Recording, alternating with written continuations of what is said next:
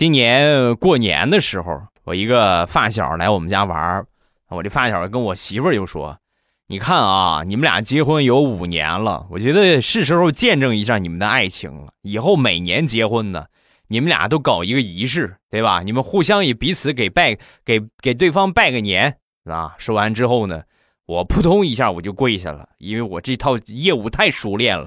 跪下之后呢，我媳妇儿扑通一下也跪下了。跪下那一刻啊。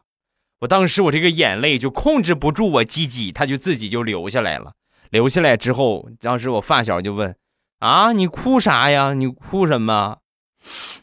你不懂，我们俩结婚五年了，我跪了整整五年呢。现在，终于他也给我跪一回了。”